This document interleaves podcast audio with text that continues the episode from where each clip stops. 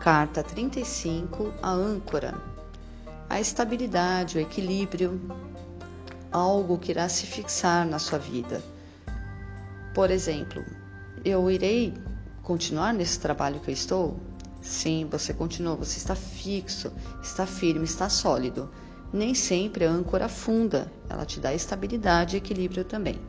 É uma carta positiva, mas para o tempo ela é uma carta bem lenta.